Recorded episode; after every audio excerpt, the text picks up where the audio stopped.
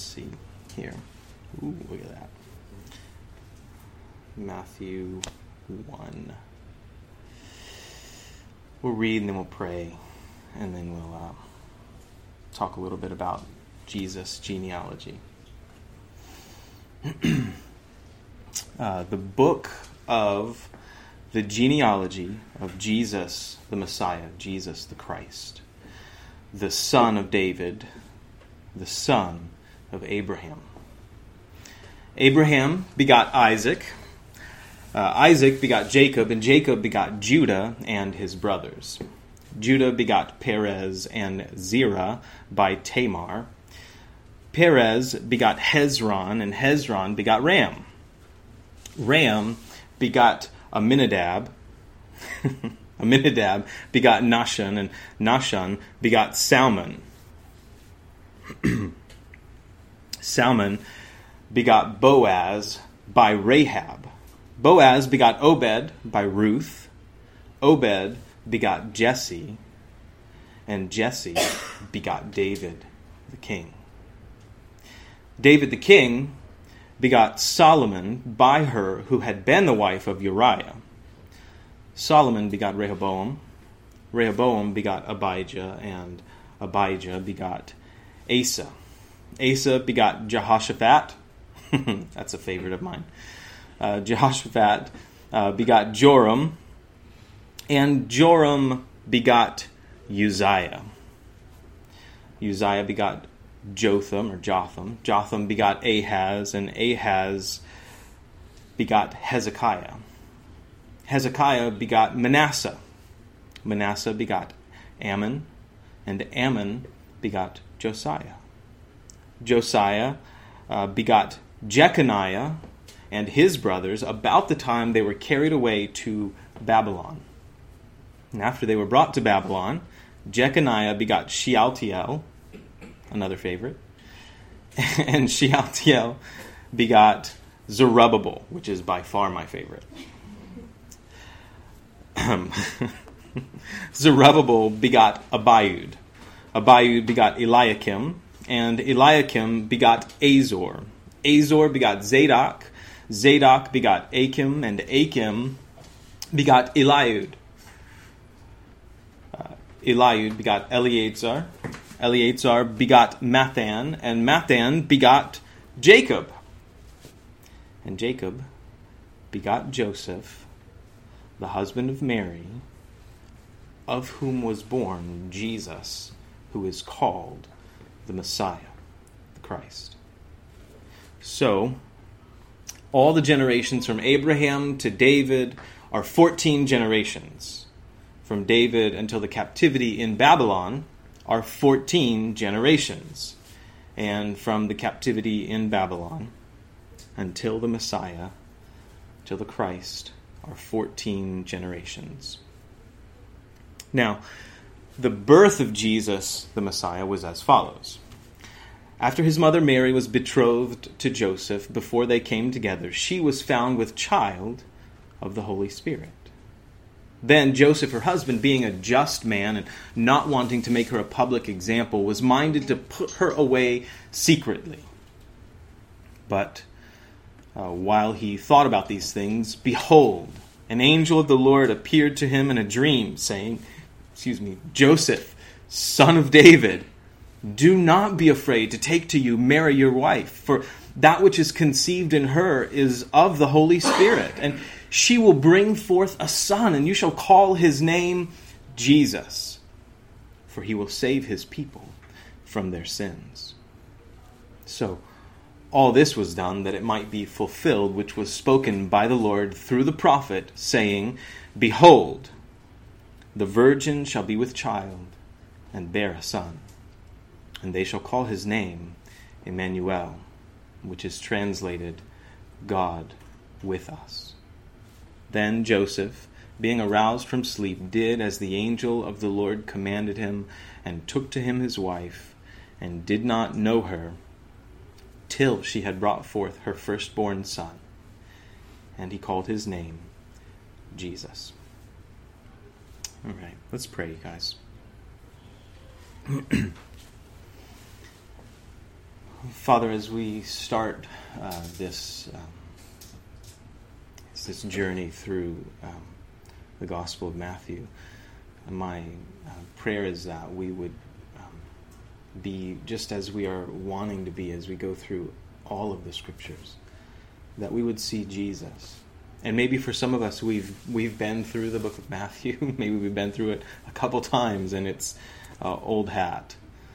Uh, Lord, I, I pray that um, you'd reveal yourself to us in ways um, through through what's written in ways that, that we haven't seen you before. That we would know you uh, in um, with more intimacy, with greater detail, and that that would overflow in us as love toward you, Lord, and as love toward each other. We need your help to do that. So, would you do that work in us? It's very easy for us to be distracted.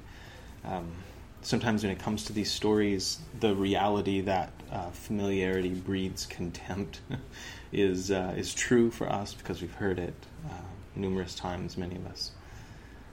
Lord, would you make um, yourself, your presence, fresh to us as we go through your word, even now, I pray. Would you please do it, Father, in Jesus' name? Amen. Amen. Amen.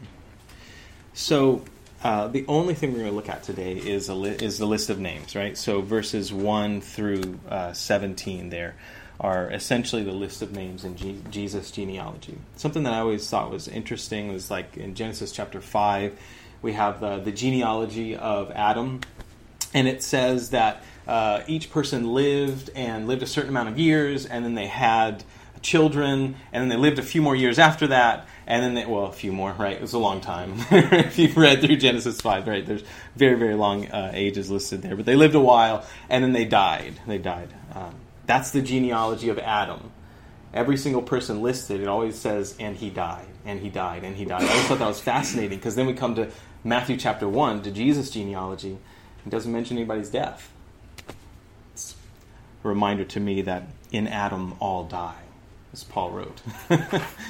but in Jesus, we can have life, right? Um, this contrast between these two people, the first Adam and the last Adam or the last man, Jesus, as he's referred to again by the Apostle Paul. Um, I read a story recently about uh, uh, a. Uh, one of the stories I read, actually two of them. One of them was about Krispy Kreme. Uh, I hope you guys like Krispy Kreme because they are the greatest donuts known. uh, uh, particularly, you know, when they're hot now, the glaze just you can watch them if you go when it's hot now, and you can watch the glaze waterfall fall onto them. I'm not sure there's a greater experience on earth. It's amazing, um, and then you get them and they just melt in your mouth. They're so good. Uh, but recently, they did their own internal study that the company conducted, and they found that some of their uh, some of their um, uh, relatives who started Krispy Kreme uh, were actually Nazis, apparently. Uh, so they decided to, this was an internal thing. It wasn't one of those scandalous things where somebody found out and then did whatever. And now I'm like, oh, oh great, you know, it's called Krispy Kreme with two K's, you know, like, great, you know. So reminder of some of that other uh, that other uh, um, racism stuff. But anyhow, um, they've decided to give like a bunch of money. I forget how much. I think three million dollars or something like that. They're going to make a donation to. Um, to some sort of charity uh, as sort of a, a, way to say, listen, we know this is in our history, and uh, we just want we want to help some people, you know. So, I thought that was interesting. But that's their history. uh, you and I have some history. My family is from uh, Germany. Um, most of my family is from Germany. Uh, but uh, my um, dad, I think my dad's dad is from Canada. We don't like to talk about that much, but uh, uh, we actually didn't know who my dad's dad, my dad's biological father was for a while. My dad was adopted by the man that I knew as my grandfather on my dad's side. Um, he's the only person I ever knew as my granddad on that side. But uh, anyhow, um, we all certainly have history, right? Uh, I always thought it was interesting when people do those like DNA tests, you know, like the 23andMe or the uh, Ancestry.com, whatever, and like these um, the set of twins. I recently did them, and they did as sort of a, an investigative thing. They sent their DNA to like five different DNA testing companies, and uh, every company gave them somewhat different results you know because it's a it's an educated guess essentially what they're doing. The algorithms that they use not exact you know but it's an educated guess. But the fascinating thing to me was that there was variation not only between uh, between the different companies but actually between the two different uh, sisters, the twins themselves, whose DNA uh, should be uh, the same. Uh, there was some variation in it uh, in that as well. So, um, or at least mostly the same. I don't know if they were uh, identical. Actually, I didn't couldn't find that particular bit of information in the story, which is a little bit pertinent, right? but anyhow. Um, our families have history. Jesus' family has history. One thing that I, when I've been taught through this genealogy in the book of Matthew in the past, one of the things that I uh, was taught over and over again was how we notice how there are women listed in the genealogy. Uh, and I was told over and over and over again, this is really strange. Women wouldn't normally ever really be listed there. And it's another testimony of how Jesus always elevates the status of, of women in culture, no matter where uh, his name is preached. And, and that's a fine message. That's wonderful. And certainly there's some history to show that everywhere the gospel of Jesus has gone, the status of women in that culture has risen from property to uh, usually individual rights. Um, because in almost all ancient cultures, women were considered um, simply property of men. Um, not all of them, but in almost all of them, in many ancient cultures. But um, one thing that I noticed as I was studying, I looked in the genealogies listed in First Chronicles, and you know what I found? I found women's names. so uh, it seems that this isn't actually all that uncommon. Possibly, they're, they're also listed there in the the uh, genealogies of uh, the Israelites listed there in uh, First Chronicles. We find some women, some of the same women actually mentioned, and we'll kind of look at them specifically uh, this morning. These um, uh, particular women that are mentioned, four specifically, five if you count uh, Mary there. Um, anyhow, verse one says this: the book of the genealogy of Jesus the Messiah, right? So before we even move on, let's remember that the Christ, that phrase, that title means the Messiah, the one anointed by God. Now, Matthew says he's the son of David, he's the son of Abraham. Now, I can't move on that fast. I just can't. Okay? You got to understand that let's try and put ourselves into into some first century history here and recognize that the nation of Israel had been promised a savior for years and years and years and years beginning really in Genesis chapter 3 when God said to Eve that her seed would crush the head of the serpent that had deceived her that promise was something she was looking forward to it being fulfilled, and it didn't for a very long, long, long, long time. It wasn't, right? And, and it will one day be fulfilled in completion. Right? Matthew, this um, Jewish man who became one of the uh, 12 apostles, Matthew, uh, also known as Levi in the New Testament, um, he was a tax collector. Uh, it seems that his position was one that he worked for the Roman government that sort of was controlling the nation of Israel. And so many people uh, look at Matthew and uh, say that, or suggest rather, that Matthew would have been considered somewhat of a traitor to the nation of Israel by collecting taxes for their, essentially, their occupiers, right? The people that had uh, taken authority or power from them. And that he was one of the ones that Jesus chose to be close to him, one of the twelve.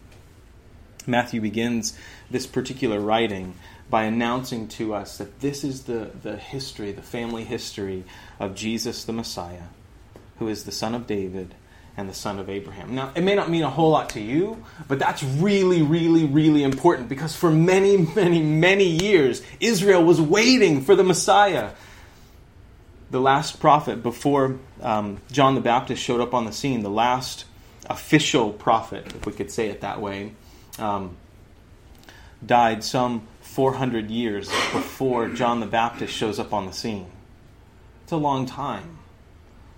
It's a long time where there is no oracle, no word of the Lord in that official prophetic sense as there had been previously. It's a long time for there to be silence. Keep in mind that that's almost twice as long as the United States of America has been a country, guys. like, you know, we look at our history and we're like, oh man, George Washington was so long ago, right? Well, double that almost, right? And that's how long this time had been. Not only that they were waiting for the Messiah, because that had been at least a thousand, couple thousand years before that. That's just from the time there was a, the last prophet speaking the oracle of God, the word of God.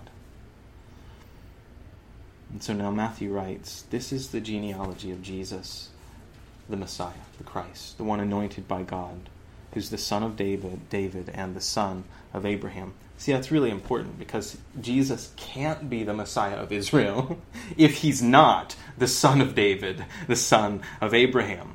See, God called Abraham out from his family. He was just a, a, pagan idol worshiper, and God called him out to follow him. And he came away from his family and his father, Terah. And he worshiped the one true God. And then in uh, Genesis chapter 12, God gave a promise to him that through his seed all the nations of the earth would be blessed. And Paul's going to pick that, that idea up later in the book of Galatians. We're going to get there eventually. Uh, that's hopefully where we're, we're um, culminating, uh, where we're, we're, getting to. But um, God gave that promise to Abraham.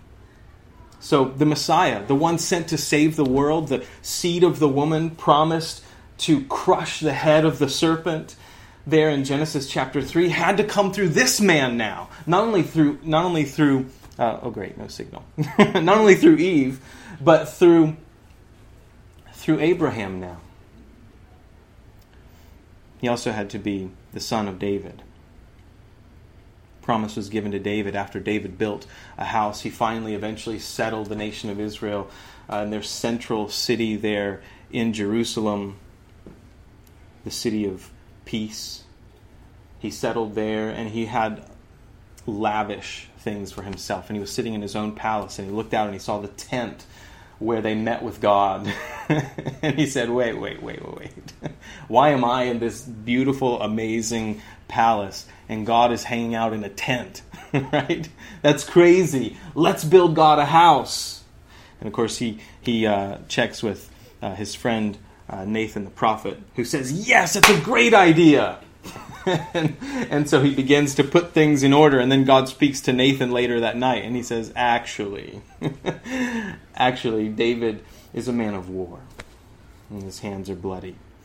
Um, while David was able to prepare everything for the temple to be built, he himself was not allowed to build the temple. Rather, David's son Solomon would be the one who built the temple. David set everything in order, got all the all of the ingredients necessary for the construction of the temple, got everything together, had the plans ready to go, and then when Solomon became king, Solomon fulfilled that by building it. But in that rebuke to David, saying, "Dave, your hands are bloody," God said to him, "Here's an even even greater thing. I'm going to build you, your family into a dynasty, into a house that will last forever." You see, now, now the promise of the Messiah to save the world not only has to be through Eve, now it has to be through Abraham, and it also has to be through David. Okay? As we list the names of these, uh, of the people here, uh, one thing that you'll notice if you've gone through the Old Testament is that many of these are kings of Israel. And particularly later on, uh, after David and Solomon, kings of the southern kingdom of Judah. Okay?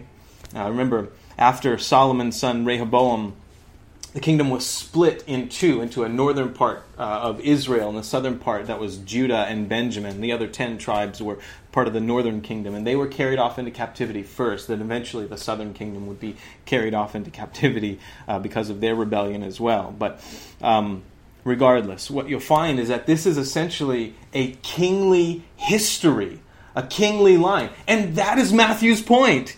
Jesus is the king. He's the king of Israel.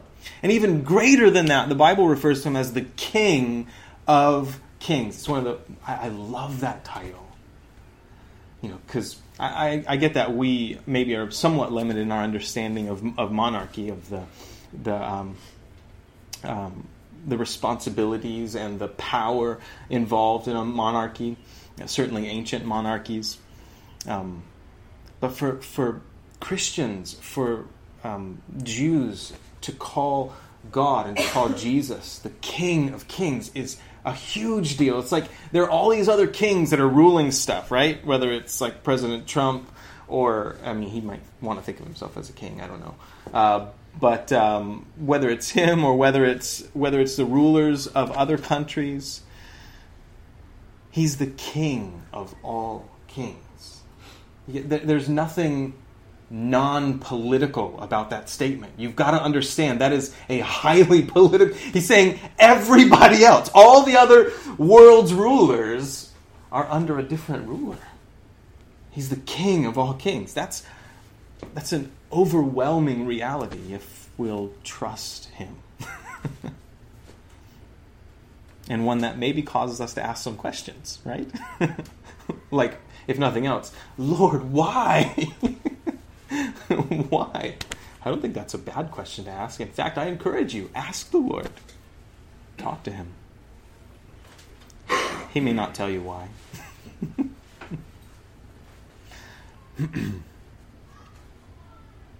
He'll show you who he is. So, this is the book of the genealogy of Jesus, the Messiah, the son of David, the son of Abraham.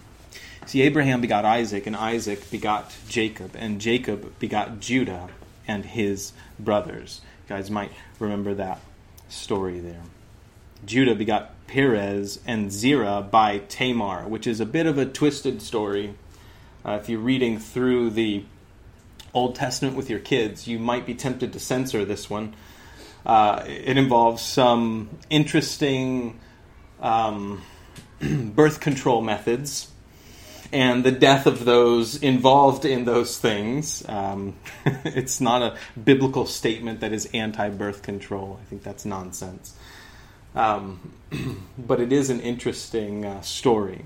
And then eventually, um, because Judah won't keep his word to his daughter in law, she dresses up like a prostitute and he's going into a city and she's hanging out there all dressed up and he doesn't recognize her and so he hires her because I guess he wants some booty. And sorry. and then of course she gets pregnant, right? And that uh, that is where this uh, situation comes from. Even though she is his daughter-in-law, she had been married to uh, two of his sons, and he was keeping his third son from her. I don't know if he thought it was the cooking or something, you know. like, uh, the the Bible says exactly what it was. Those other two sons were in rebellion to God, and so God uh, dealt with them uh, severely. Okay. Uh, regardless, um, Judah begot Perez by Zerah uh, and Zerah by Tamar rather. Perez begot Hezron, and Hezron begot Ram. Ram begot Amminadab, Amminadab begot Nahshon, and Nahshon begot Salmon. Salmon begot Boaz by Rahab. Two other names you might be familiar with, right? If you've read the story of Ruth, certainly would be familiar with Boaz and his role there in that particular story, who ends up uh, taking this uh, Moabitess woman and marrying her. Uh, he is her near kinsman, even though there was um, one closer. He sort of denied his near kinsman rights, and then Boaz takes her, and, um, and uh, she becomes his uh, wife. Uh, but it's interesting that Boaz is actually um, the son of Rahab. Rahab,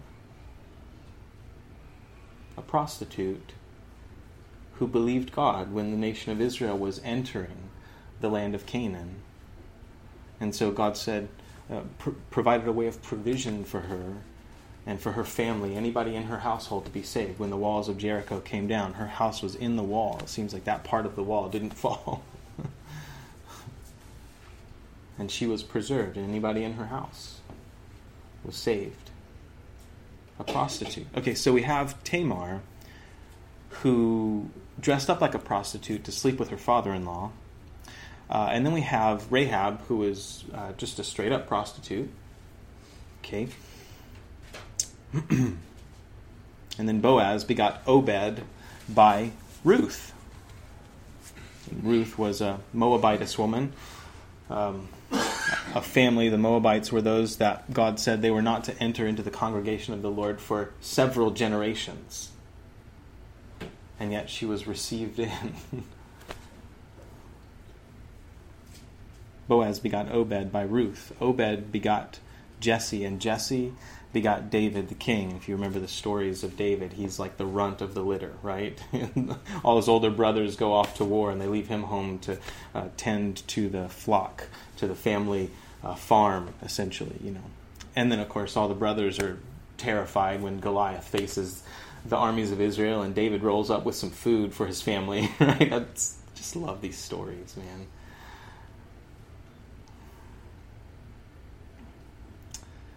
And David deals with uh, Goliath. Goliath.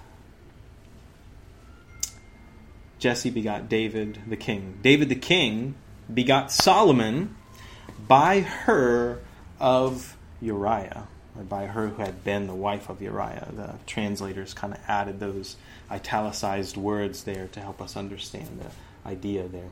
Um, David the king begot Solomon by her who had been the wife of Uriah. If you remember that story, uh, beautiful Bathsheba is hanging out on the rooftop taking her bath, and David, who probably should have been at war since he's the king of Israel and it was springtime, war time had started again. They took breaks during the winter because it's hard to fight in the winter, so so they uh, they were supposed to go back to war in the in the spring. David didn't go, and he sees this beautiful young lady Bathsheba uh, taking a bath, and he's like, "She's fine, and I want her." And so he takes her because he's the king, right? That's what kings do. Um, he does, and she ends up getting pregnant, and so he devises a plot to bring back her husband Uriah, who was leading his armies away. Uriah was a very faithful man, and he loved David. And uh, he devised this plot to bring Uriah home and uh, say, hey, he said, hey, Uriah, go spend some time with your wife. You're on like a war vacation. Go spend some time with your lady, you know. And Uriah's like, no, no, my men are out there dying. I'll sleep right here on the on the doorstep of the of the the, the king's palace. There's no way I'm I'm doing no no absolutely not. You know, because the man was a man of integrity. um, and so David had to find another way uh, to kill him. So he ended up sending a letter back with him that essentially advised. Uh, the others to go into the heat of battle and then to withdraw, but not to tell Uriah that they were all withdrawing. And they did that. So David condemned Uriah to death. His, his death is on David's hands. And then now that Uriah is dead, oh, that pretty little Bathsheba with child. she now becomes one of David's wives. He had numerous wives. She becomes one of them.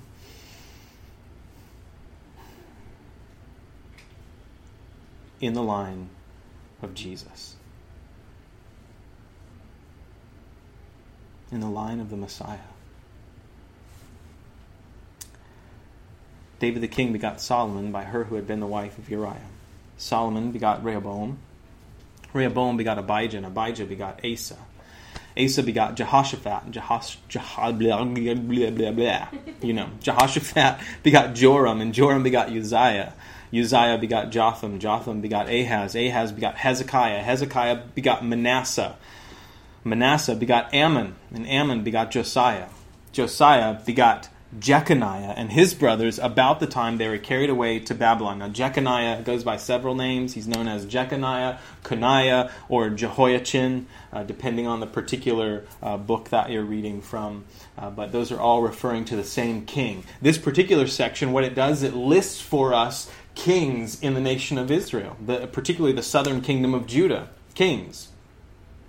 Because Matthew's point here is to show us that Jesus is the king. He's the rightful king of Israel, right? Now, um, Josiah begot Jeconiah and his brothers, as we read, about the time they were carried away to Babylon. Now, Jeconiah was a pretty bad dude, and there's a couple of prophecies about uh, Jeconiah, about Coniah in uh, Jeremiah that essentially say, uh, dude, none of your kids are going to sit on the kingdom, on the throne. it's a pretty serious judgment. And essentially, this is where Israel is carried away, and Israel never has a monarchy the way that they had previously. From this point on, they never had another monarchy. They had different rulers and different uh, styles or forms of government, even after they were brought back from captivity, but they never had a monarchy the way that they did during the age of the kings. And I think that was probably the fulfillment of that, that prophecy concerning Coniah, concerning Jeconiah. He was carried away into captivity, uh, into Babylon, uh, with the southern kingdom of Israel. After they were brought to Babylon, verse 12, Jeconiah begot Shealtiel. Shealtiel begot Zerubbabel. Now, Zerubbabel was involved in the coming back from captivity, in the rebuilding of the nation of Israel. Zerubbabel and a man named Joshua, which is actually the same name as Jesus, right? Yeshua. Um, so, Zerubbabel and Joshua and uh, Ezra and uh, Nehemiah, they all come back, and there's a couple different uh, uh sets that come back. But anyhow, um, Shealtiel begot Zerubbabel. Zerubbabel begot Abiud. Abiud begot Eliakim. Eliakim begot Azor. Azor begot Zadok. Zadok begot Achim. And Achim begot Eliud. Eliud begot Eleazar. Take a breath. Eleazar begot Matthan. And Matthan begot Jacob. And Jacob begot Joseph, the husband of Mary, of whom was born Jesus, who is called the Messiah. Now, those phrases are important. Okay? Jacob begot Joseph, the husband of Mary, of whom was born Jesus, who is called Christ. See, Jesus came from Mary. Jesus did not come from Joseph, right? From Joseph's seed, if you would. Which is one of the things that's, I think, really vital about the, um, the virgin birth. The promise given to Eve that her seed would crush the head of the serpent it's fascinating that God said to, and we'll get to it more next week, but one of the prophecies about the Messiah was that uh, Israel would know the Messiah has come because a virgin, this would be the sign they received, a virgin would be with child, right? And there have been people that try and discredit that, and they say, well, the word just means like a young girl or whatever, and that's fine, but listen, seriously, if God's going to give you a sign, message for you to know something, He's not going to say, listen, a young girl's going to have a baby you know why? Because that's not a sign, you guys. It's, it's, there's nothing, right? Young girls have babies all the time, right? This is just such a normal thing, right? Doesn't make any sense. And then, of course, the, the Greek word that's translated virgin here in, in, um, in uh, Matthew chapter 1 certainly is, it, it, it implies that. Uh, it implies specifically a virgin, not just a young girl, even though the Hebrew word does mean a, a young girl. But uh, regardless, that's not a sign, right? That's not you're not like, oh, the Messiah has come because a young girl got pregnant, right? Wait a minute, this happens all the time. This is a normal thing, right? Uh, for young girls to get uh, to get pregnant. So, anyhow, um, it is specifically stated that Jacob begot Joseph. Joseph is the husband of Mary, but it's of Mary of whom uh, was born Jesus, who is called the Messiah. And he's going to sort of bring that out more in the next section there that we read in the second part of, of uh, Matthew chapter 1.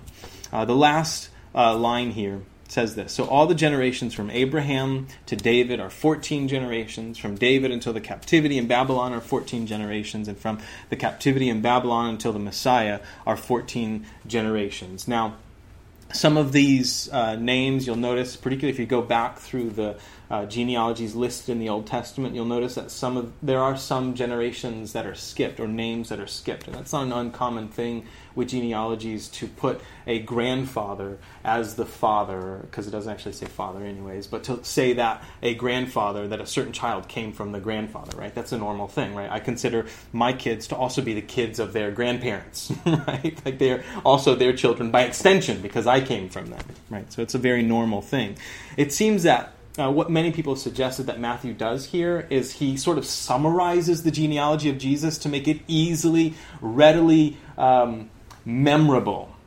He separates it into these three groups of 14 generations so that, it, particularly for Jews, when they're presenting the gospel of Jesus, saying, The Messiah has come, the kingdom of God has been presented to us, the Messiah has come, the kingdom is within, is within reach. Jesus is the Messiah. And they would say, well, wait, wait, wait, who is this Jesus? then they could go back and say, listen, here, he's the son of David, he's the son of Abraham. And they would be able to kind of roll off this list of names to any Jewish person that may ask. Because if Jesus is not the son of Abraham, if he's not the son of David, if he doesn't have this lineage, then he's not the Messiah of Israel.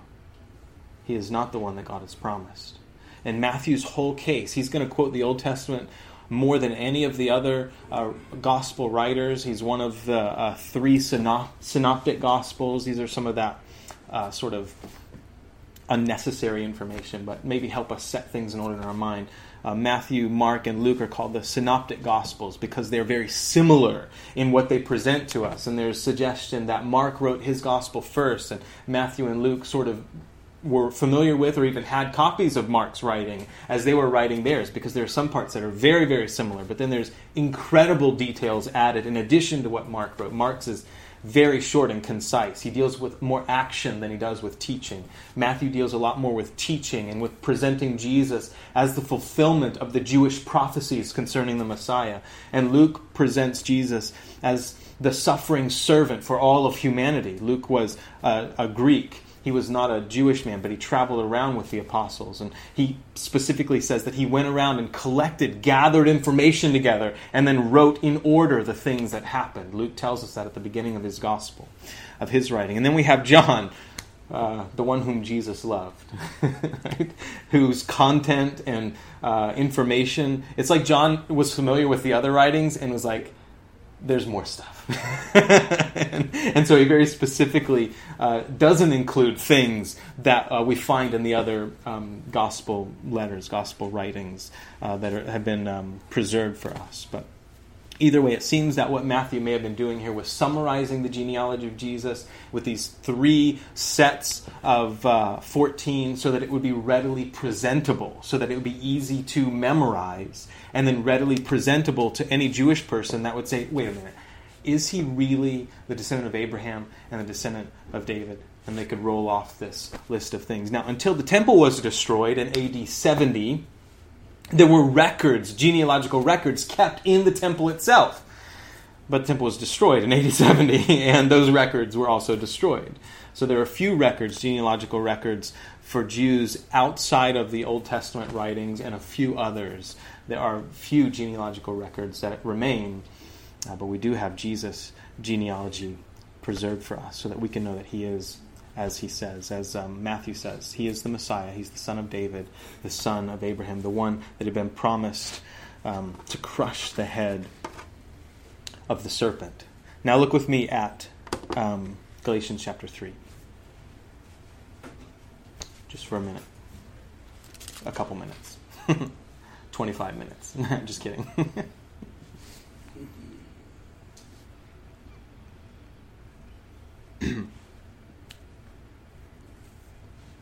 Uh, I'm going to read a pretty good part of this here. So, Galatians is Paul's uh, correction letter uh, to a region, to an area of churches that had been infiltrated by false teaching and false teachers. Um, essentially, uh, there were those going into the churches saying, if you really want to be a follower of Jesus, you've got to keep the law of Moses. You've got to be circumcised and listen, if you're talking to like a group of, of Greek, of Gentile people that that aren't circumcised, a bunch of dudes, right? You're gonna be like, listen, if you really are a follower of Jesus, you got to be circumcised. You got to go under the knife. They're gonna be like, uh, we got to think twice about this, you know. Um, essentially, what it was doing was adding works to the message of Jesus. See, the gospel message is this that Jesus died for our sins, he was buried, and he was raised from the dead, according to the scriptures. And anyone who trusts him, he rescues. He rescues us. It's not us doing good things, keeping some law, keeping the Ten Commandments, or keeping any other sort of rules or regulations to make ourselves acceptable to Him. The great news is that God justifies the ungodly by faith, by us trusting Him. That is great news. It's such good news for us. And then he comes to live inside of us to change us, to make us, to conform us into his image. Okay? That we begin to look and think and act as he as he does and as he is. But with the region of Galatia, something was happening. There were Judaizers coming in essentially saying, no, no, no, no. If you're really a follower of the Jewish Messiah, you need to go under the knife, you need to be circumcised, you need to keep the whole law of Moses. And that's a pretty uh, hefty weight to bear, and one that Paul himself would say, you Jews weren't able to keep that anyways, or we Jews weren't able to keep the law of Moses anyways. so, Galatians 3, Paul says this, O foolish Galatians, who has bewitched you that you should not obey the truth, before whose eyes Jesus the Messiah was clearly portrayed among you as crucified? This only I want to learn from you. Did you receive the Spirit by the works of the law or by the hearing of faith? Are, are you so foolish? Having begun in the Spirit, are you now being made mature or perfect, complete by the flesh, by the work of your flesh? Have you suffered so many things in vain, if, if indeed it was in vain? Therefore, he who supplies the Spirit to you and works miracles among you, does he do it by the works of the law, law or by the hearing of faith? Just as Abraham believed God and it was accounted to him for righteousness. Therefore, know that only those who are of faith are sons of Abraham. And the scripture, foreseeing that God would justify the Gentiles by faith, preached the gospel to Abraham beforehand, saying, In you all the nations shall be blessed. So then, those who are of faith are blessed with believing Abraham. For as many as are of the works of the law are under the curse. For it is written, Cursed is everyone who does not continue in all things which are written in the book of the law to do them. But that no one is justified by the law in the sight of God is evident, for the just shall live by faith. That's a quote from Habakkuk. Yet the law is not of faith. But here's the standard of the law the man who does them shall live by them. Paul's saying this. The law says, here are the rules, and if you do these things, you'll live. But the fact that nobody could be justified by the law is evident when God said to Habakkuk, the just person, the person who's right with God, is the one who lives by faith, the one who lives trusting God. Not the one who is keeping the law because you aren't able to keep the whole law anyhow.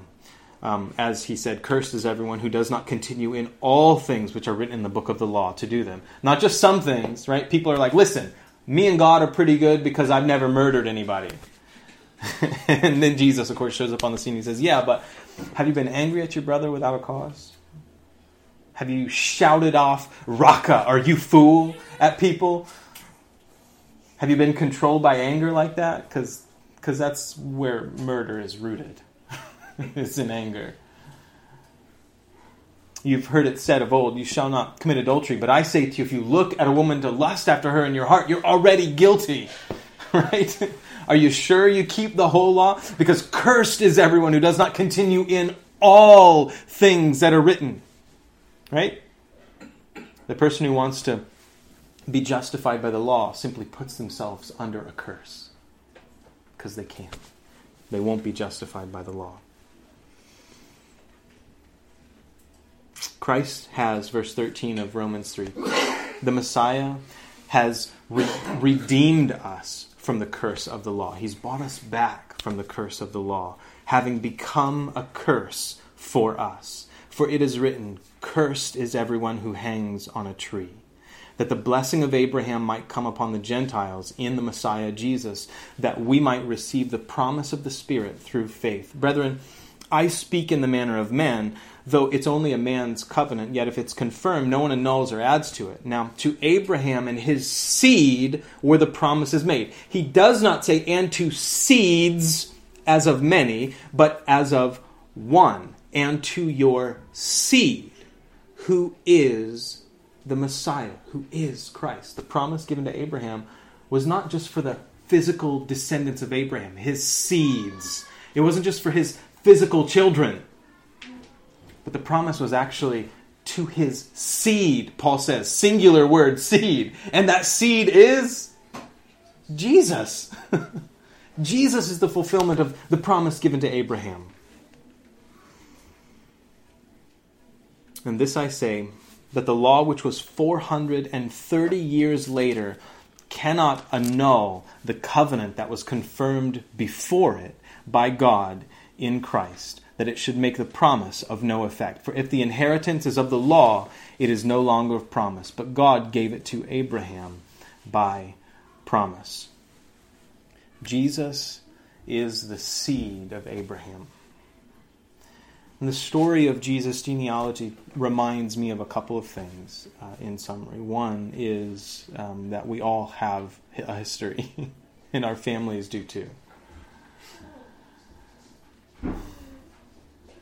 Jesus' family had history. and the fact that his family had the history that it had with prostitutes, with deception, with murder, with all of that stuff reminds me that God is very kind to us. And He can use us and work in our lives in spite of our histories and in spite of our families.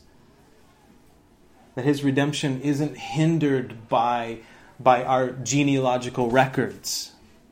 I know that there's there has been sort of this push to like do those ancestry things and figure out who are who are you know where we came from or whatever. Fine if you want to do it. I don't I don't care, but it doesn't change the work of Jesus now in your life. It doesn't affect that. And one of the things that I'm learning, certainly as I get older, is that there's so many things in our lives that simply distract us from living right now in this moment, looking at the people around us, saying, How can I love these people? How can I serve my spouse? How can I help my children? because we're busy, we're preoccupied with so many other things, whether it's looking into our history, our genealogical records, or whether it's just being busy because of jobs and work and play. We have so much entertainment. or We're a culture consumed with entertainment. you know, we carry these little.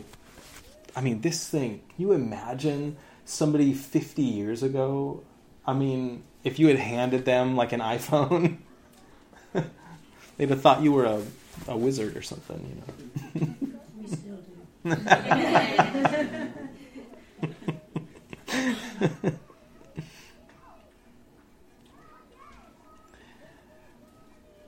also reminds me of the grace of God.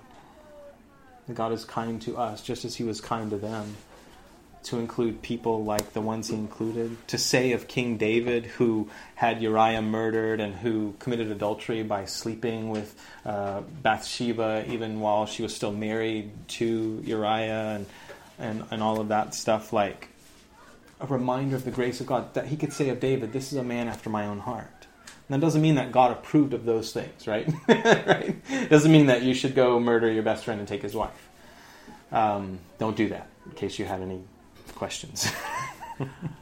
Don't do that. Um, um, but it is a reminder that um, God is able to redeem and that He's able to forgive sin, even things that we think are are atrocious or, or terrible. You know, I think about the way that we talk about as the church or as uh, Christians. Sometimes the way that we talk about something like abortion we, we get on a high horse at times and we talk about the concept or the idea of abortion and, uh, and, and how, how I believe it, it is a terrible thing.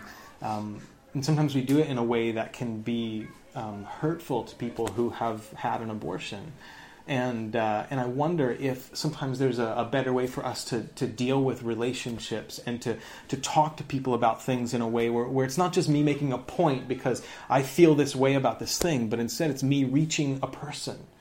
Saying, listen, I care about you and I understand that you've been through this, and, and I don't know all the circumstances involved in that. Um, yes, certainly. I think it's a, it's a, a heart wrenching, terrible thing that happens so much, right? But I also recognize that there are people involved. And so the question for me becomes how can I love the people that I'm talking to, whoever it is? In what way can I demonstrate care and kindness and love and grace and recognize that, that there may be, and very likely is, a lot of hurt involved in their lives regarding that situation? And how can I show them that Jesus gives rest, that He redeems, that He rescues people, that He saves us?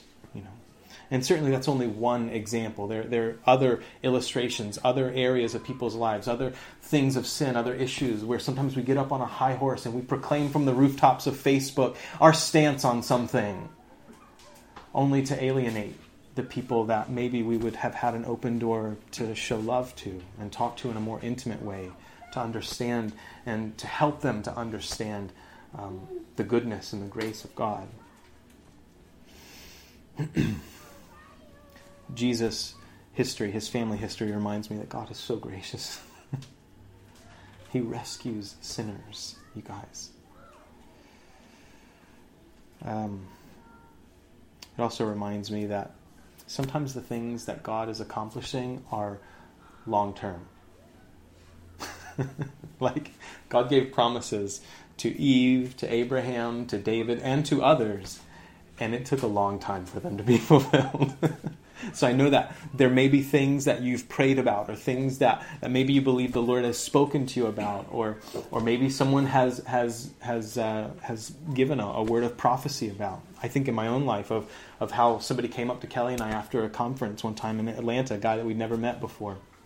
He just walked up to us and he said, "Hey, you guys have kids?"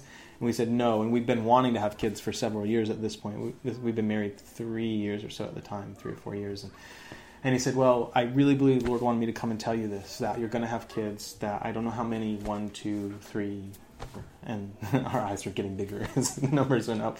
He said, But uh, but I really believe the Lord wanted me, Lord wanted me to tell you that, and that they, they're going to um, serve the Lord.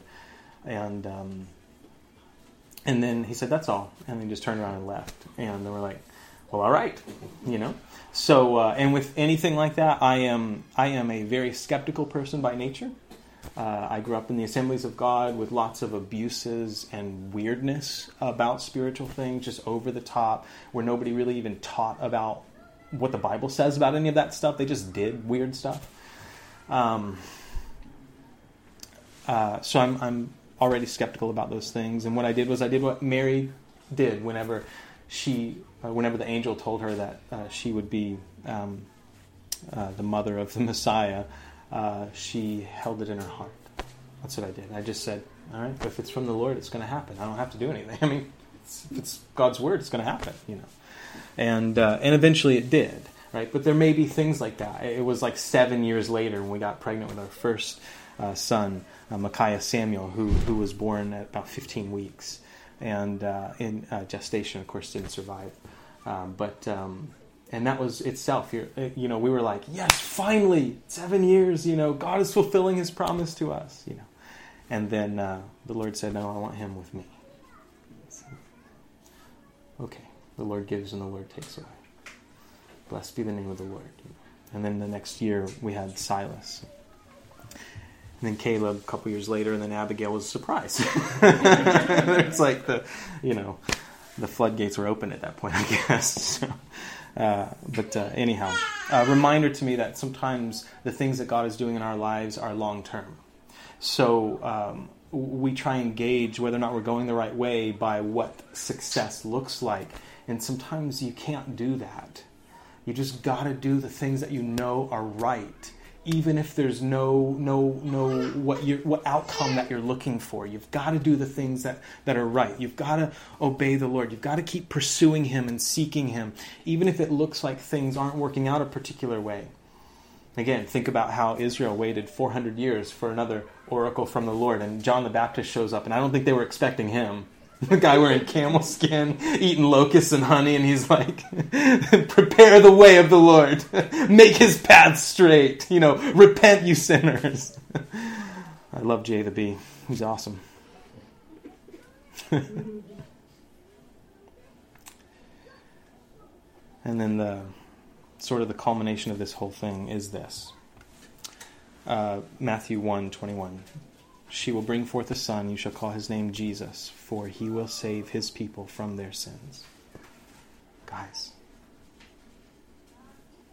what else is there to say? Messiah has come. Trust him. Pursue him. Look to him. Learn of him. Take his yoke on you, as he said, because his yoke is easy and his burden is light and you will find rest for your souls. It's His promise to us, and that's what I want for us to be able to do. Let's pray, guys. Father, I thank you for your grace toward us. I pray that you would help us to obey you. I thank you that our lives don't have to be ruled by our genealogy, by the things that happen in the lives of the people who, who gave birth to us or who came before us, but that you're greater than that, and that we can trust you and we can seek you. I ask that you would give us wisdom and grace, that you would help us. Lord, help us to spend more time with you. I know that you're always everywhere. You're always with us. You never leave us. But sometimes we just aren't sometimes I'm just not aware. I'm not I'm not in in a place where I'm thinking about your presence with me and, and I and I want to be uh, more aware. Uh, when I'm at work, when I'm when I'm um, just dealing with life and, and serving my family, Lord. So I pray that you would continue your work in us. Thank you for sending Jesus. He does save us from our sin. Thank you, Father. Thank you for your love. Thank you, Lord. Pray that you bless your people in Jesus' name. Amen. Amen. Amen. That's right. Leland's like, I'm ready, y'all. All right. Hey, the Lord bless you and keep you. The Lord make his face shine on you and be gracious to you. The Lord lift up his countenance, smile on you, and give you peace, you guys. Love you guys. Thanks for hanging out with us uh, this morning. So, you guys are dismissed, or you can just hang out and there's more coffee, I'm sure, more food or other things. So, if you have any questions or anything you want to talk about or pray about, you certainly can do that. I do have a question. With me, curiosity. Yes, sir. Do you know if the genealogy of Mary has ever been traced? Yep, it's later in the Matthew, um, Matthew I think. Uh, well, uh, in Luke chapter 3 uh, is another genealogy, and many believe that is Mary's uh, genealogy there.